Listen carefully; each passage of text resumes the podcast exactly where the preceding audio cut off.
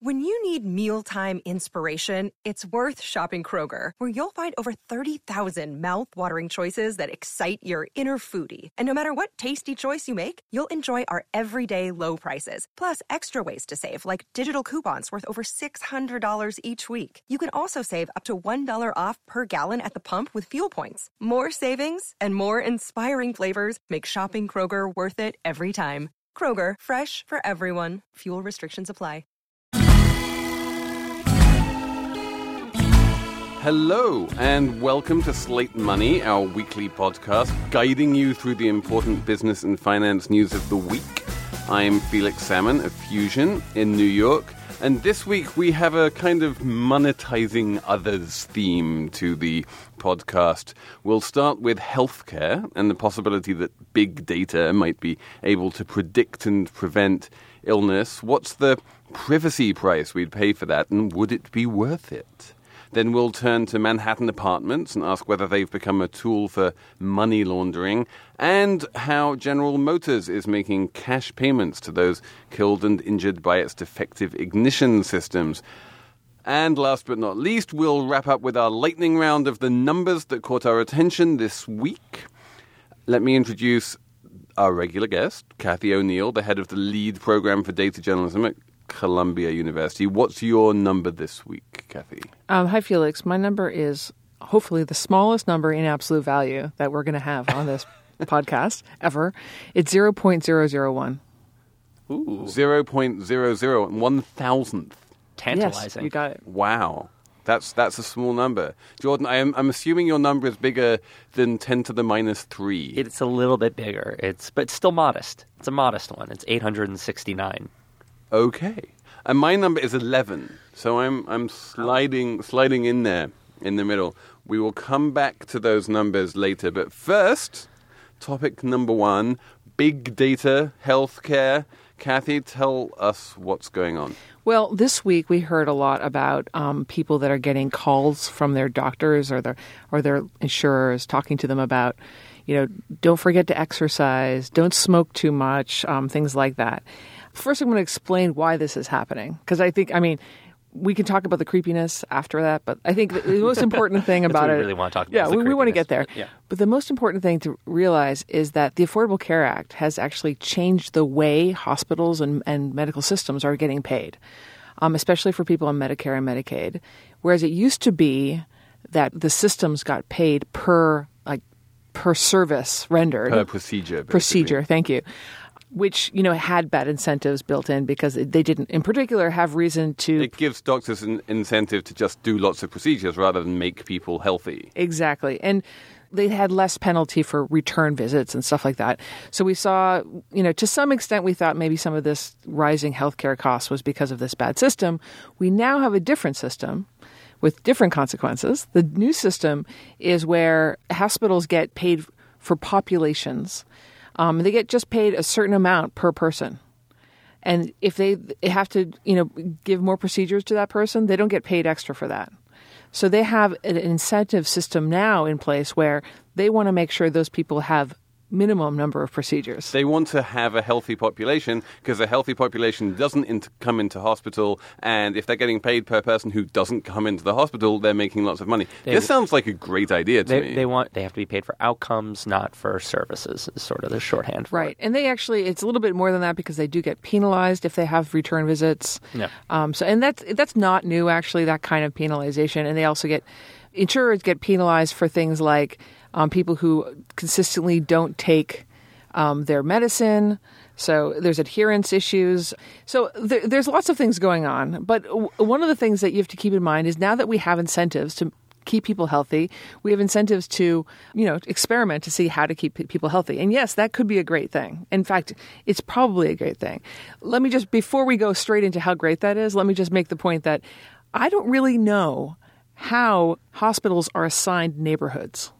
So uh, if you can imagine you're a hospital system, you have a bunch of hospitals, so you're going to probably somehow negotiate which neighborhoods you're in charge of under this new system. But whichever neighborhood you are, you're in charge of, you're still going to want to m- maximize the healthiness of that neighborhood. That's and you're right. still going to want to try and intervene with the local population in whatever way um, is most effective at stopping those people from coming into hospital and using up expensive healthcare services. Right, right. So that is, and, and that will include things like phoning people up and saying, hey, did you remember to take your medicine or have you gone for a walk today? Phone calls are cheap and they can be surprisingly effective. Right, right. I just can't resist saying, though, that there's a lot of hospitals that are closing, and I can't imagine it's not related to that. Here's the thing about big data, about snooping. Affordable Care Act has done a good job of making it so that you can't be penalized for being sick already. You can't get charged more and you can't get denied coverage because of your current system. But a lot of the data they're collecting and a lot of the data they're planning to collect, like through Fitbits on populations, like so right now, Fitbits are for healthy people, but chances are now that they're in charge of entire neighborhoods, they're going to ask those neighborhoods to wear Fitbits. Wait, when you say chance, again, like, I feel I feel like we're. we we keep on doing this thing whenever big data comes gets Yeah. talked about that we immediately jump into this kind of dystopian world where people are forced to wear monitors and like and you're saying well they'll probably get entire neighborhoods and and- let me say, from a fashion perspective, an entire neighborhood wearing Fitbits is absolutely dystopian. It's just horrible. But but like you know, again, you're saying, well, they're probably like Yeah. doing these things to populations, and they're probably going to do this thing, that, this other thing. And this is the thing about big data, which always slightly irritates me, is that no one ever finds anything bad that's happening. All they ever do is they will in, well, probably at some point in the future, perhaps, and. It's it's this like really dreadful thing which never actually happens in reality and is always probably going to happen next week. Well, so as someone who is not usually too disturbed by big data issues, as, as I've, I've told you guys, I'm, I'm sort of the stereotypical millennial, and that's like my data, it's your, my data, your data, all of our data, whatever. But some of the ways they are now collecting, hospitals are collecting this information is through a lot of the same exact databases online advertisers use to collect information on, on us and figure out what we might want to purchase. And what disturbs me about that isn't necessarily that they're going to do something malign with it. What is something a little disturbing about it is that we think of our data going to one sort of company. You know, purchases you make via credit cards or membership rewards cards, your little Rite Aid card, for instance. Every purchase you make with your Rite Aid card then goes into a database somewhere. So they basically know what medicines you're buying or what health products or vitamins or whatnot Wouldn't you're buying. you want But- your healthcare provider to know well, what no, no. medicines you're So buying? I do think that's good. It- But then you do start to wonder beyond that who beyond the healthcare provider has access to that. Thank you. And so this is why the fact Well, that can we, the can we fa- just stay on topic here for a minute, which is this question of big data in medicine, and and, I'm- and what is the problem here? First of all, I actually know quite a bit about this because I am approached constantly by startups that are doing this stuff. So when I say that people are going to be asked to wear Fitbits, I'm not saying that because I thought that in my own brain. It's because I've talked to people about saying, hey, should we get the entire Spanish Harlem neighborhood to wear Fitbits so that we can track them and we can figure Wait, out. wait, so I want to. Your stories are awesome. So I want to hear your actual story. Like, as, anon- make it as anonymous as possible. It is But- anonymous. but I'm please- keeping it anonymous, How, but I am talking. how am do they plan to- to do that? I'm curious. They plan to try to get entire medical systems to ask all the people in this neighborhood who are under their care to wear Fitbits so that they can keep track of whether they their diabetes is under under check and all that kind of thing. And I'm going to go back to what Jordan said, which is exactly my point. Obamacare has protected certain people from like medical repercussions for this, but they have not protected any of this data from other kinds of repercussions like getting a job. So if you tr- apply for a job, your Fitbit data is not protected under the HIPAA Act and any eh, or the Acxiom data that's collected by them, the marketing, the big data warehousing that collects marketing data and then sells it to these medical providers. They could also sell that stuff to your potential employer who who is legally allowed to not offer you a job because of this risk factor that they it's kind of like a credit score but it's a health score. These already exist, Felix. I'm not making this up. Well, wait, mass populations of, of, of Fitbit data i- i- already exists. No, I'm talking about the kinds of it's kind of a health score versus credit score. That already exists. The question of how well it's done, how um, standardized it's become, how like predictive it is, that's going to get increasingly predictive, increasingly standardized as we have more Fitbit data. But it's already out there. We already collect data So, about so, so if I'm an employer and I'm hiring someone, there's already a database I can query to see how healthy I think they might be. there's already scores in that sense, yes, and it's being collected by places like it- Acxiom, uh, which they claim, by the way, in the in the article I read in Business Week, they claim they don't sell this stuff except for marketing purposes. But I'm not sure how well they check their clients on what they actually use them for. Okay, so so just to be clear here, what what we're seeing is is big data in medicine, which is probably a good thing. What we're worried about is the data then being used outside medicine because there's no protections Yes. about that. Awesome. Not awesome, scary, but at least we understand what the problem is now. Next week we'll come up with a solution in one fell swoop. in one fell swoop. Jordan, tell us about Manhattan real estate. Well, to talk about Manhattan real estate, uh, we need to take a, a quick moment to talk about Swiss banks. I, I promise, just very briefly. This Tuesday, a, uh, a new law went into effect uh, known as the Foreign Account Tax Compliance Act, which basically says that foreign banks, i.e., secretive Swiss banks, have to start forwarding the U.S. government all sorts of information on their American clients or face uh, big taxes here stateside, big penalties. So Swiss banks not necessarily the great places to kind of stash away your money that they once were. And, you know, it's not just America that's doing this. In India, for instance, the government is now asking for information on Indian residents about what money might be stashed away. You know, the old ways of hoarding your cash don't necessarily work the way they used to. But, you know, it is a good way to stash away a little bit of money is in a Manhattan condo, maybe somewhere between 50th and 70th Street.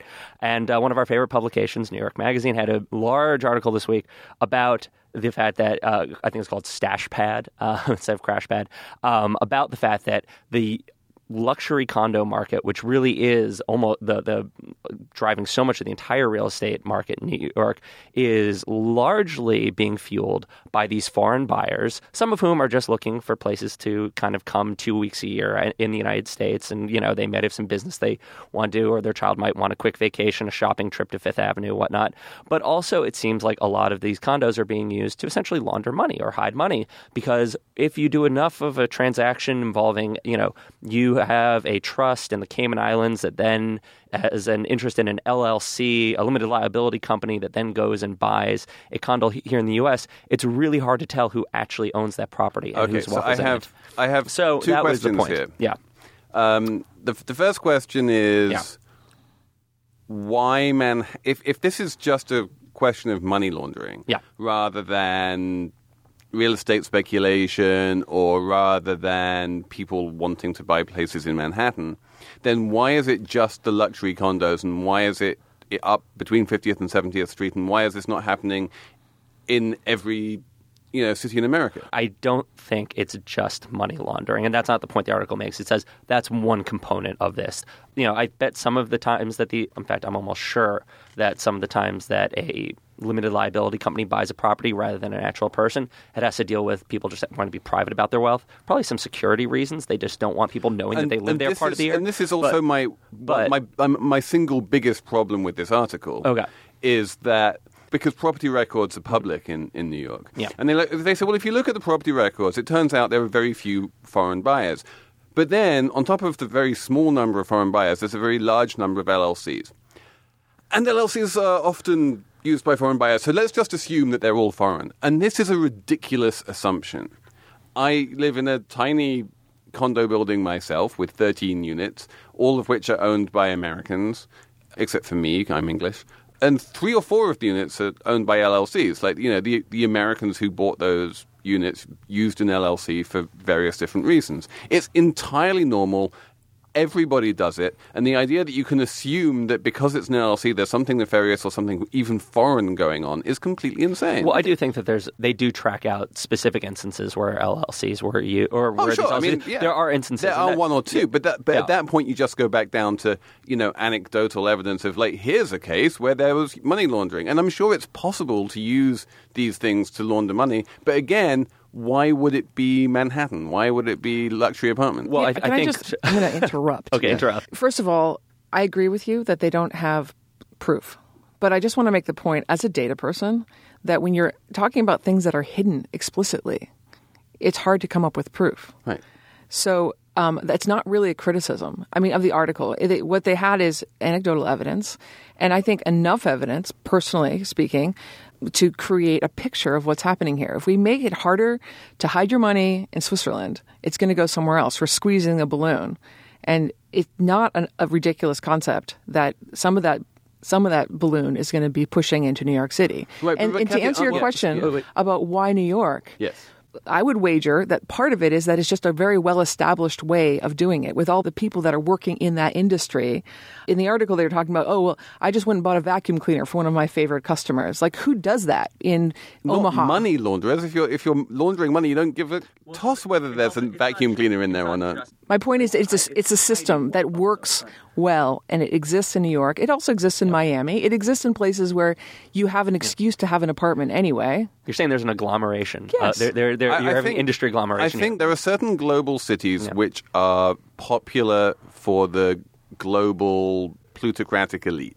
Yeah. wh- you know, who would like to buy expensive apartments. Historically, it's been London, it's been Toronto, it's been Miami, it's been, you know, various. Sydney is very popular among the Chinese. And recently, New York has been on the list more than it ever has been in the past. It used to be that New York was nearly entirely New Yorkers, and now there's an increasing number of foreigners. Nowhere near as many as there are in Toronto or Vancouver or London, but still more than there used to be. And I think that the interesting thing about this article is that it shows the ease of using these to get around various New York customer anti money laundering laws, that kind of thing. It's quite easy to sort of hide your money in a New York apartment.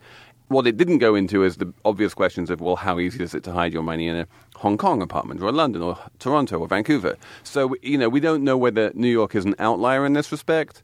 And what I think realistically is going on is that we're having a sort of mean reversion here, that New York is joining the ranks of global cities. It was always weirdly cheap, actually, compared to most global cities, and now it's coming back up to their level, and prices are going up. And I'm a little bit hesitant to start ascribing, you know, squeezed balloons and bank secrecy laws for this, but you never know. I think there, there's probably a balance between the two.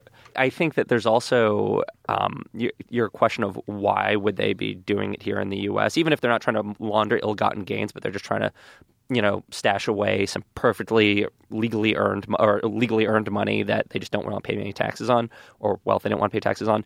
Is that you can still get a very consistent rent here in New York, or, or a certain return you can expect. And it's a very stable market, especially when you're talking about the luxury. And remember when Matt Yglesias was commenting on this article, I don't know if you saw it, but he, he said, why not do it in Jacksonville, for instance, where you don't have investigative reporters running around? And it's like, well, you need a market that A, there is this talent that exists to cater to this kind of customer, and B, that you can kind of expect that there's going to be a, a consistent return. And and I simply disagree that rental yields in Manhattan are more consistent or more predictable or higher than rental yields in Jacksonville. Well, the other the other thing is in Jacksonville to put away that money, you'd have to buy so many freaking houses and then rent them out to so many people. It becomes a much grander project than just stashing away two million dollars in one apartment. I think that's that's probably part of it. Maybe as well. that's Let it. me just That- throw in one more anyway. one last thing, thing from Cathy. which is the role of the NAR, the National Association of Realtors. I would argue that they made it clear that it's pretty easy to launder your money this way, and the NAR has They meaning meaning the, the, the authors of the article. Andrew Rice, not the National Association of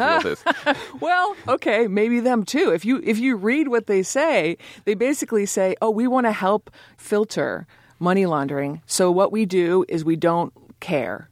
And that I mean, basically, I, that's a paraphrasing of their what they actually said. They say they have some kind of risk assessment because nobody likes to live with a, a crook. Anyway, I just think that the lobbying power of the NAR is is part of the story here, and it's an interesting part. so are you saying that were it not for the lobbying power of the NAR, then there would be much more transparency and it would be much harder for LLCs to buy property? I think I, I, I honestly think this is just inertia more than anything else. And that it has always been possible to buy property using an LLC, and people are now using it in a slightly different way than they used to. But I don't think there was any lobbying involved. You would actually need to change the law in order to stop this from happening, and no one seems to have any urgency to do that. Well, we changed the tax laws, though. I mean, we we decided to try to collect money in some ways, but not in other ways. You mean with the Swiss banks? Yeah, but we haven't changed the law with regard to property transactions. That's my point. And, th- and property transactions are local. I think when New York City starts caring about international money laundering, you know, it'll happen eventually. You, I'm not holding my breath. Care just the the sheer ugliness of some of the architecture actually that's coming out of this might actually. Have you looked at 157 recently? It's terrible. on the other hand, the new one going up on, on Park Avenue is actually really beautiful. That's- that's true. And and but is that the trade we want to make one for one? uh, no, I think actually to be. I, I would I would completely disagree with that. I Completely? think I think that New York is a city of skyscrapers, and that we haven't had new and interesting skyscrapers for a long time, and these slender towers, which only become possible when you can charge upwards of five thousand dollars a square mm-hmm. foot, are actually a very unique and interesting form of architecture. And not all of them are going to be beautiful. And I agree that 157 is not particularly beautiful, but in general, tall, slender towers are beautiful. Go to San Gimignano in, in Italy. And I think that architecturally speaking, and in terms of the New York skyline, this is entirely a good thing. But we have spent much too long on this topic. And so we will move on a little bit more briefly, I think, to this question, which I'm sure we're going to cover many times in the future. Ken Feinberg, that it's that man again. He has been given an unlimited amount of money by General Motors to dole out to anyone who can prove that they were killed or injured or their loved ones were killed or injured by a faulty ignition switch. He has this down to an art at this point. He has a formula. He, if you were in the hospital for one night, you get $20,000. If you were killed and you were earning this much money, you get $5 million. And you put in your claim and you put in your supporting documentation about how much you were earning and how much you were expected to earn and how old you were and how injured you were and all of this kind of stuff. And out pops a number, and then you can take it or leave it. You can either say, that seems fair, I'll take the check, and you get the check more or less immediately. Or you say, that doesn't seem fair, I want to sue you, and then it will go to court. And your chances of winning, if you were in any kind of accident before the General Motors bankruptcy in 2009, are quite slim because this is a different company. But in any case, Cathy, what do we think about this latest compensation scheme? Well, I do think it's interesting what you just mentioned that it's a different company. So in some sense, they don't be have to be doing this, but they are doing it, and so it's kind of um it's kind of like a reputational risk is proven correct kind of scenario. It's a rare event. It doesn't seem to happen a lot in the banking industry, for example. So it's General Motors, better than Lehman Brothers. Yeah. Um, so that that's interesting. I mean, basically, the story as I see it is they hid the problem, and then they hid the problem more because they're like, "Oh, we hid the problem, so it's going to look really bad if we admit it now," and then they're like. Well, the cat's out of the bag. Let's just go for it and, and be generous. And they kind of had to do that. One of the things that just piques my interest is how often this happens. Like we we don't see it happen it, to come to public very often. I'm wondering, can someone do a statistical analysis on just trying to guesstimate how often this kind of thing happens, but people don't put the pieces together and figure I it mean, out. It, it's relatively rare for a for there to be a clear causal relationship between corporate decision making on the one hand and people dying on the other. Yeah. So when there's a big explosion at a BP oil rig and 12 people die, then it's clear that that's BP's fault and they are going to need to compensate the families of those 12 victims. When you have clear incompetence on the part of General Motors which caused death, um, then again, you know, you can draw that line pretty clearly. What's one of the interesting things about this, though, is that Feinberg has said he is going to pay no attention whatsoever to whether you were drunk, whether you were wearing a seatbelt, or anything like that. Um, factors which would come into play if you took GM to court, and he's just going to say, "I."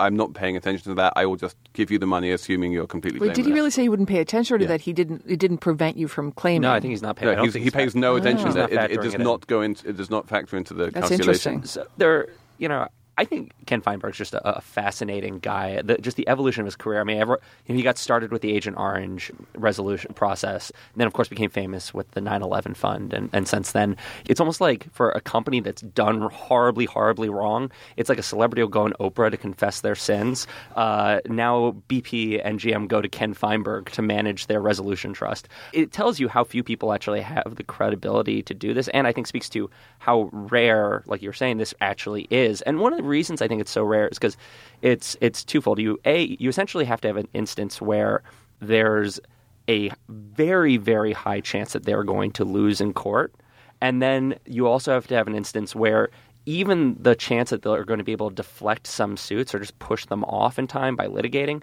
is so bad for them PR wise and is going to have such an awful effect politically, probably, that it's better to just get it all uh, resolved up front. And I think that's part of what's going on with GM too. There, there's a lot of talk of just the sheer number of recalls that are going on while they're administering this at the same time. And to be is- clear, yeah. this is only one faulty ignition switch that they're talking about. Um, you know, if your airbag deployed, then that proves that the ignition switch was working. So no one who had an airbag deploy can claim this kind of thing. GM has recalled millions of vehicles, 29 million, I think. For dozens of different reasons, and there's only one of those recalls that this pertains to. but they're doing all of these recalls at the same time when when this big issue with the ignition switch is going on. And the consensus seems to be for is they're just clearing their plate. They're clearing it off completely. Any problem that might have happened at the old GM, at the current GM, they are just trying to erase so they can get a fresh start completely. And it's weird, but in a way, this might all work out for the best for GM in a lot of ways because you know, it hasn't really hit their sales. Their sales in June are up. Their resale values, the thing that you think would be hit most by all these recalls, the the resale value of the cars that are apparently made by this incompetent company hasn't declined at all. And soon they're going to have every conceivable problem that ever had in their product just kind of buried. So, I, I think what this, I mean, I agree with you. I Yeah. think it's a success story. I think what it happened was they messed up that ignition, but they kept their integrity by making this offer. I mean, that's the story. I think. Oh, I think they're be. trying to regain their integrity. I think I think Right, the yeah. investigation into the way they covered it up proved a distinct lack of Sure, integrity. sure, absolutely. And and that now they're they're scrambling to get it back. So- I think the one the one person who really is keeping his integrity here is Ken Feinberg, um, and and, it, and he has this almost unique place in American life. The only other person I can think of who has that sort of copper bottom trust placed in him by the American people is probably Paul Volcker that you can wheel in Ken Feinberg and he can make demands. So he said to GM, You cannot appeal any of my decisions. All of my decisions are final. And GM said, Okay. And that's because everyone trusts Ken Feinberg. And it's a weirdly personalized thing that you couldn't just get Ernst and Young to do this. You know, you, No. it needs to be an individual. Right, right. And I was just going to say, I, I don't know how many other corporations exist in our country or in the world that would actually get to this point and, and make this offer with Ken Feinberg. How many clients does Ken Feinberg have? I guess is my question. It's a finite number. But he doesn't need that many, and he gets very well paid. And a lot of the time, it's the government. After the Boston bombings, it was public money that he was Virginia handing out. Tech also when it's a lot of the time it's also private money that comes in from just charity. So And what comes- and what one of the very interesting things is that one of the most critical voices about this sort of Ken Feinberg mini industry, which has sprung up, is Ken Feinberg. Yeah. That what he says, and it's absolutely true, is that millions of people die every day for millions of different reasons. And sometimes there's corporate malfeasance, sometimes there's crime, sometimes it's an accident. You know, people get sued all the time. And once in a blue moon, if you happen to have a relatively large number of people dying for the same reason, Ken Feinberg will get called in. And, you know, if you happen to die in the Boston bombing, then your family gets a big payout. But if you died from an equally tragic occasion which wasn't the Boston bombing, then your family doesn't. And there's something incredibly unfair about this. And Feinberg, to his credit, is the first person to say, why are we paying out these people and not those people? He made the point to Jim Oliphant at National Journal that you know every day you know little kids in Chicago essentially get killed by stray bullets and they don't get compensated. I mean that was that's the level that's how stark the terms he himself puts it in, um, and it, he's right. I mean, It just makes it- us trust him more. yeah right. That's it's actually the game he's playing. It's the Um, game he's playing. yeah. But it's a good game. I think I think it- it's good for General Motors anyway, and it's probably good for the families of the people who got killed thanks to General Motors' incompetence. So, in a way, it's the best outcome given the gruesome history of this episode. We're going to move on to the numbers. This is what we've been waiting for. This is what I've been waiting for for the past half an hour. Are we going top to bottom or bottom to top? Which would you like to do, Jordan? Either one. You're in the middle. It doesn't make any difference to you. okay, I'll go bottom. Let's go bottom to top. Bottom to top. Okay, Cathy. That's me. Um, my number is 0.1%. I'm going to rephrase 0.0001. 0.001 is 0.1%. It's the amount by which Facebook managed to make people sad. Oh, Yes, I did that. Yes. We wanted to talk about that this week, but we did not have time. So I'm just going to shove it into the number section here. Um, so, in fact, it's not really about emotions. If you read the report, it's about p- the people, the words people use. And the um, I think the researchers were kind of It managed to make people angry quite Yeah. Wait, successfully. can we do a that's tiny true. recap of what Cathy do a Sure. tiny recap of what Facebook did, just So for the few people Facebook who might have missed this. edited people's um, timelines by removing happy things. They did this to well, 155,000 they do people. this. They do this every day. That was my next thing that I was Yeah. going to say. They do this every day, and I don't have a lot of time, but they do it every day. Usually, it's just to see how who will click on what and who will buy what.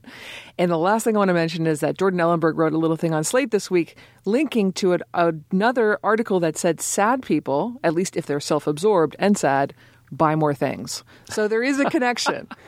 So I was wondering why Facebook going going onto Facebook made me so depressed recently. It was just because I wind up buying more. You know what, Jordan? I was Oh, wrong. that's- You're you're not in the middle. I'm in the middle. You're, Yeah. you're in the hundreds, aren't I'm you? the hundreds, I'm, yeah. I'm merely eleven. So I'll go. I'll go next. Eleven is the number of seven four sevens that Boeing has sold as private jets Oh God! and and it actually gets worse than that. There are another twenty-one other big Boeing jumbo jets which they've sold as private jets, including three seven eight seven Dreamliners. This is one of Boeing's big growth industries. It's not selling jumbos to airlines, but just selling them to individuals who want a larger private jet. I thought that was fascinating. God, you know there are just so many like s- kind of minor billionaires out there, or minor like minor hundred millionaires who are just cringing, thinking, "Ah, I can never afford that." Um, uh, anyway. the, the, the list price, just for the record, the list price of a Boeing 747, if you want to buy one as a private jet, you know, service journalism for our Slate Money listeners, $350 million. Oh, that's not so bad. It would, I it cost, would it would cost a little bit more than that once you kit it out, but the base price is. what is three- ma- What's the maintenance cost though? Anyway. Exactly. So we're heading into July 4th weekend. Um, so I wanted something that was a little appropriate for the grilling, the drinking we're all going to be doing. So this week, the census reported that, uh, and my number is 869, which is the number of breweries in the United States as of 2012. It had more than doubled since the last economic census in 2007. Thus, the U.S. government has confirmed that while So, many- wait, in 2007, there were 400 odd. there were 398 breweries in 2007. In 2012, there were 869.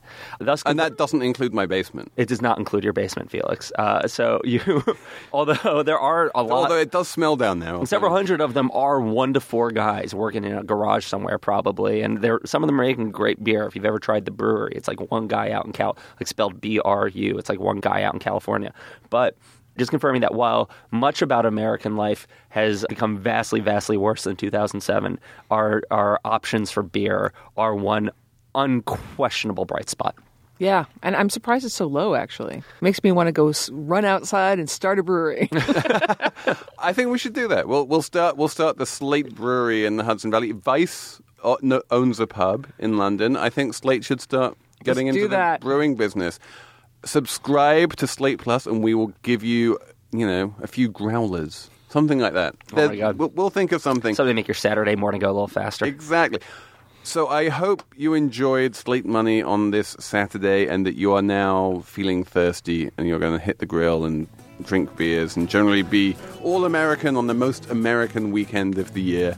Thank you for listening. If you like the show, subscribe in iTunes. We would really appreciate it. Just search for Slate Money in the iTunes store. And if you have something nice to say about us, leave us a review.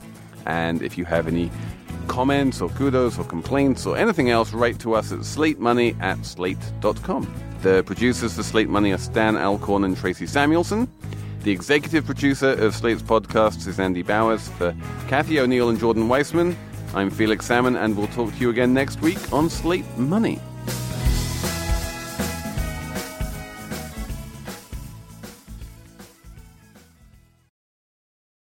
Introducing Wondersuite from Bluehost.com, the tool that makes WordPress wonderful for everyone.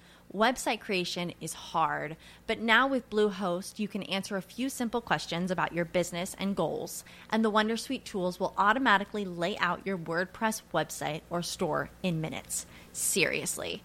From there, you can customize your design, pick your brand colors, and add blocks. No custom theme or coding required. You'll get content suggestions that you can keep or revise, and with Yoast SEO built in, we automatically help you get found in search engines. From step by step guidance to suggested plugins to an AI powered help bot. Our built in tools make WordPress wonderful for everyone. Whether you're a beginner or a pro, you can join over 2 million Bluehost users. Go to bluehost.com slash wondersuite. That's bluehost.com slash wondersuite.